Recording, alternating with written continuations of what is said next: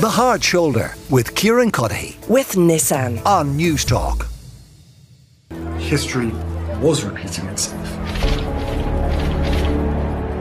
My mother was chased to her death while she was in a relationship with someone that wasn't white. And now look what's happened. You want to talk about history repeating itself? They're not going to stop until she dies.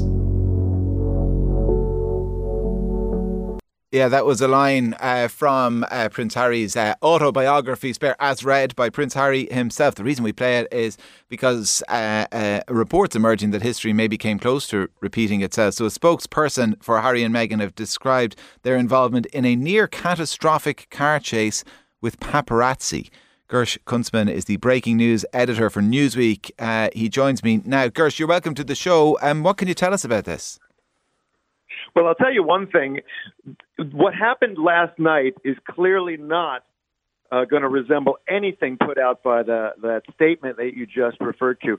Because I've been covering car crashes here in New York for going on 30 years, and there is no way that something happened involving what this spokesperson said, two-hour car chase, that nobody in New York City, in the NYPD, or in the press corps, or in all the different websites we have now that monitor breaking news and the police scanner knew about until the until the royal family put out a statement this morning. Now that said, something happened. We're all checking it out, but the NYPD, the only outlet that officially talks about car incidents, has not commented. So the, the statement you refer to, it reads, last night the Duke and Duchess of Sussex and Miss Ragland were involved in a near catastrophic car chase at the hands of a ring of highly aggressive paparazzi. This relentless pursuit lasting over two hours resulted in multiple near conv- collisions involving other drivers on the road, pedestrians and two NYPD officers. I mean, it reads a little like O.J. Simpson. It reads like uh, some sort of fiction. The fact is, and again, I'm not saying something didn't happen. What I'm saying is it will resemble nothing like the statement you just read. And I know this as a fact because I've covered car chases and car crashes in New York. The NYPD almost always has information, uh, especially if, there are any injuries or, or, or property damage. In addition to that, we have multiple news outlets here in New York City that monitor the police scanners all day and all night. And not a single one of them, the local press, uh, was aware of this, yet it breaks on CNN and in other international websites like TMZ. Uh, that's not what happens in New York at all. So, do, do we know uh, what part of New York City this is said to have happened in? Have people from that part of New York City come forward in the last hour since this story broke uh, to, to, to give their terrifying first hand accounts?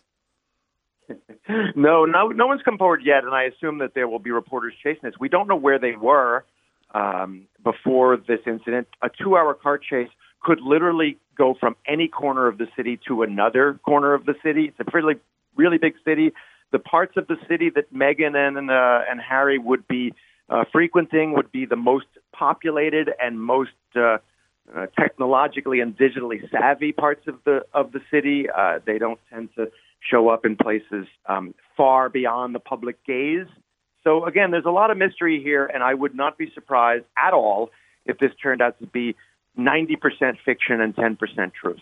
Gersh, listen, thank you very much for that update. Gersh Kuntzman is the breaking news editor for Newsweek in New York. As soon as there is any developments uh, on that story, we will let you know about them. But as you just heard there, a suggestion that possibly Harry and Meghan, or at least their spokespeople, uh, guilty of gilding the lily maybe when it comes to that story. The Hard Shoulder with Kieran Cuddihy. With Nissan. Weekdays from 4 on News Talk.